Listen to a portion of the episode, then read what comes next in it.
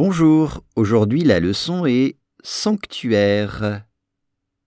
L'Afghanistan ne devrait pas devenir à nouveau le sanctuaire pour le terrorisme qu'il était jusqu'à l'invasion menée par les États-Unis il y a 20 ans.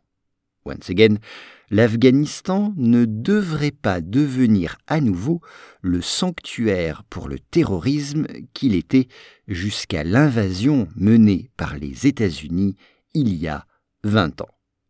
Alors l'Afghanistan ne devrait pas devenir, ne devrait pas, should not, ne devrait pas devenir, to become, should not become, ne devrait pas devenir à nouveau, c'est-à-dire une nouvelle fois, encore, again, à nouveau.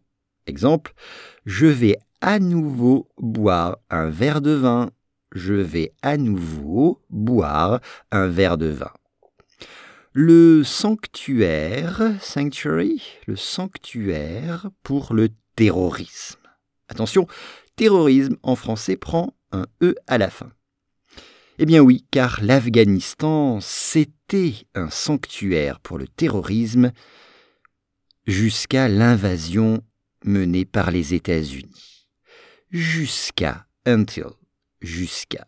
Exemple, je travaillerai dans cette entreprise jusqu'à mes 60 ans. Je travaillerai dans cette entreprise jusqu'à mes 60 ans jusqu'à l'invasion, une invasion, invasion, menée par les États-Unis. Ce sont les États-Unis qui ont envahi. L'invasion menée par les États-Unis, dirigée par les États-Unis. Mener, c'est le verbe ER qui est to lead en anglais. Mener. Et on dit mener par. Exemple, cette attaque a été menée par un groupe terroriste. Cette attaque a été menée par un groupe terroriste. Il y a 20 ans, 20 years ago, il y a 20 ans.